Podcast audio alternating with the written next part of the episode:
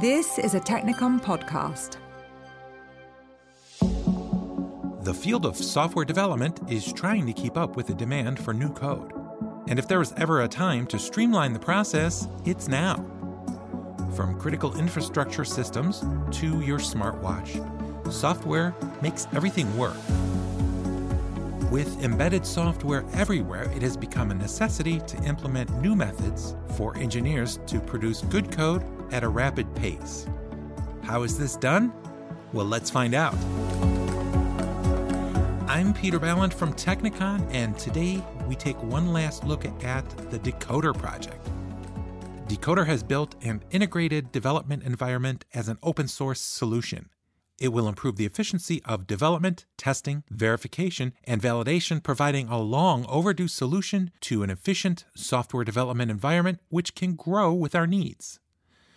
The Polytechnic University of Valencia is a partner in Decoder, and today we speak with three of their contributors. We start with Associate Professor Tanja Vos. She gives an overview of the project. Then we speak with Nacho Mancinet, a computer engineer. And finally, we will hear from Borja Davo-Galardo, a researcher and computer engineer. Let's have a listen.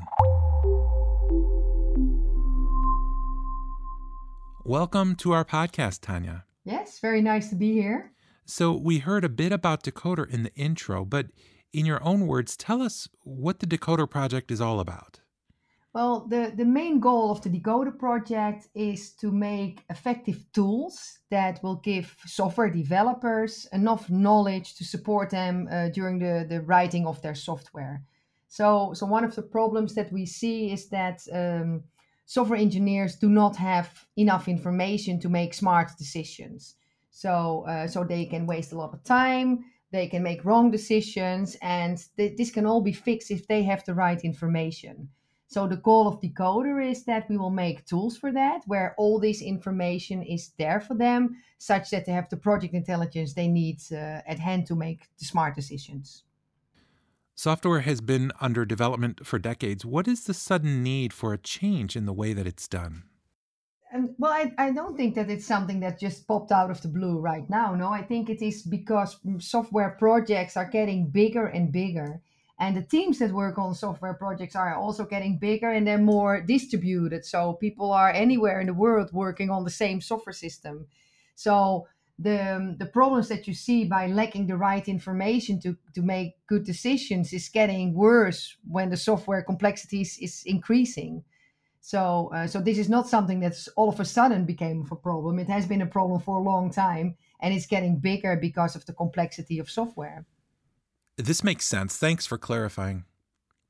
Tanja, what do you think the impact of Decoder will be? And I mean specifically in the software development community of the future. Well, the impact will be that the software engineers can be more productive, and they will waste less time on solving problems they have because they made wrong decisions based on the wrong information. No?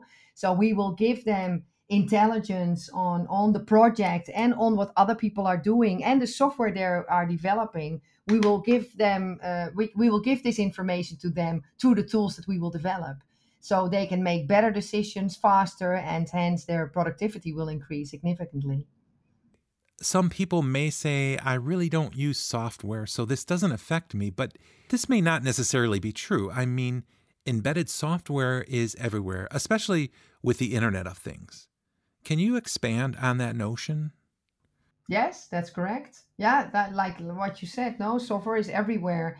It's like, what is this famous phrase that is being used, that software is eating the world, no? Or software is the skin of our society. It is nowadays everywhere. So there's a lot more software being developed. It's getting connected, it's getting integrated. Systems are getting bigger, and there's all kinds of systems. So what you actually also see is that many companies are turning into software companies. Like, well, you're talking about embedded software now. If you look at automation companies, then if you see, they're not really car companies anymore, but they are actually software developing companies, because many of the components we have in our cars are being controlled by software. Yeah, agreed. Well, thank you so much for your broad overview of Decoder. Oh, you're more than welcome. Now we move on to our next guest, Nacho, and he will tell us about the architecture in Decoder. Welcome, Nacho. Thank you for coming in today. You're welcome. You may be the best person in this project to tell us how things are constructed. So what can you say about that aspect of Decoder? Yeah, thank you, Peter. For Decoder, we have designed a software architecture based on superimposed layers. In fact, all the Decoder software is around our knowledge base that we have called Persistent Knowledge Monitor, or PKM. This PKM is implemented using a non-relational database. In this case, we use MongoDB, since it gives us the necessary capabilities to store the artifacts that participate in the entire software development lifecycle. So in this knowledge base, we store all the artifacts from source code to models or documents or formal requirement specifications or whatever, which will be later used by the different tools on the Decoder toolset. These artifacts are stored using the JSON language, and for the validation, we have implemented some domain-specific languages that have been specified using the JSON schema notation, and we use it to validate the correctness and completeness of the content that we store in the PKM. The PKM layer is located at the bottom of the pile, and the rest of the architecture is built upon it.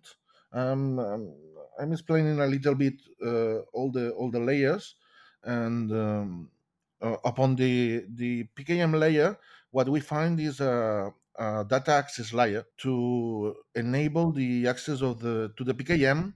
We have implemented an API based on REST services that allows us the typical operations that are create, read, update, and delete all the knowledge that we store in the PKM. Furthermore, in this layer, during the operation of create and update, we validate the structure and the content of the artifacts that are stored in the PKM using the technology, as said before, JSON schemas and validation based on the domain-specific languages. Above the API layer, what we find are the tools. These tools are what we call the tool set or the tool chain of Decoder. We have integrated all kinds of tools to perform the different tasks, from specification, development, to validation or test the software.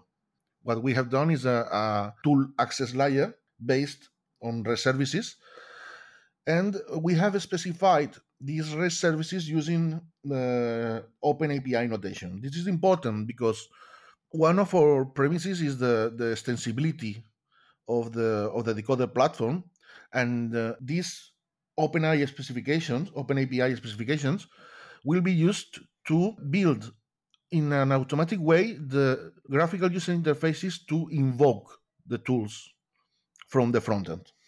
In order to attend this extensibility, what we have done is to put between the front-end layer and the tools layer another intermediary layer that we called the process engine layer, that will act as an intermediate between the front-end and the tools, and will implement the methodology for the software development. This is the architecture in a very summarized way, but I like to note that as we used a services or microservices approach to develop this architecture, this has enabled us to deploy all this architecture using the Docker technology. The PKM, the PKM API, the tools, the process engine, maybe almost all the pieces that conforms the Decoder platform are deployed in his own containers. So this is very important because we had a very basic requirement that was the availability of the solution. So using this approach, what we ensure is that if any of one any of the containers or the tools or the process of the same process engine or whatever fails in any moment, the rest of the platform will work properly, waiting for it to self-heal or whatever. And this is in a very summarized way the architecture we have implemented for Decoder. Well, let's fast forward a little bit and look at the benefits. Once Decoder is in use by developers, what do you see? Well, using the platform proposed in Decoder, what users will find is in one place everything they need to articulate or to perform a software development process. From the initial stages of capturing and specifying the requirements to the final stages of a software development, that was the validation and the test of the project. Also using free software tools, almost all of them integrated in a web platform. Well, it sounds like Decoder will certainly increase productivity, no question about that. And thanks so much for your explanation. You're welcome. Next up is Borja. Thank you for coming in today. Thank you too, Peter. You are integrating Testar into the Decoder platform. And Testar is an open source software testing tool that has been developed over the last few years. What challenges did you have with this integration? Yeah, so Testar is a scriptless testing tool that basically works at the graphical user interface level, but we need to understand why this is this way. Well, the graphical user interfaces are found in most modern applications, and testing these interfaces at this level means basically testing from the user's perspective. So if we chose to do a manual testing, it could be really expensive and laborious. There are some intents to automate this graphical user interface testing using scripts, but this usually fails because of the high maintenance costs of these scripts. Because when you have scripts, you have to maintain, you have to work on it. So in this case, Testar is a scriptless approach. So basically, to point the main features of Testar, it is about random testing. So this means out-of-the-box robustness tests, clicking everywhere. Also, this is a scriptless tool, the thing that avoids a lot of maintenance costs, and also implicit oracles. And this is used to find bugs that are related to requirements of the application that are non-functional. Can you briefly say how Testar works? Well, first of all, it detects all the available widgets in a state, and after that, Testar derives all possible actions associated to those widgets. Then Testar will select an action to execute and will execute that action. And after that, Testar will wait the graphical user interface to update and will check the oracles to check if the state is, for example, containing a suspicious title or maybe the system has crashed or has freezed. So taking this into account, the challenge is for Testar. We could say, for example, that the graphical user's interface are usually large and complex. So there could be a lot of challenges for testability. For example, one of those could be the detection of the available widgets in a state. This means, well, detect all the items that are considered widgets in an application.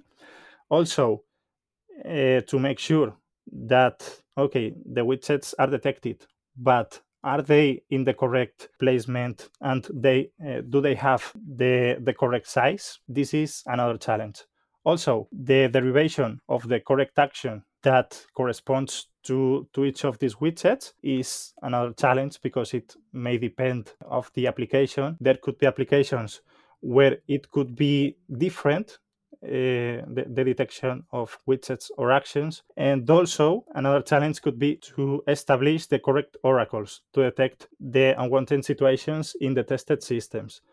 And this is because, as I said before, there are no applications that are the same. So it is important to establish different oracles that are specific for each one. And how do you know that Decoder has been a successful endeavor? What metrics do you use to say, yes, this has been successful? Well, in the Decoder project, we have the opportunity to execute Testar to test other Decoder applications. And an application that is tested is commonly named System Under Test, or SUT.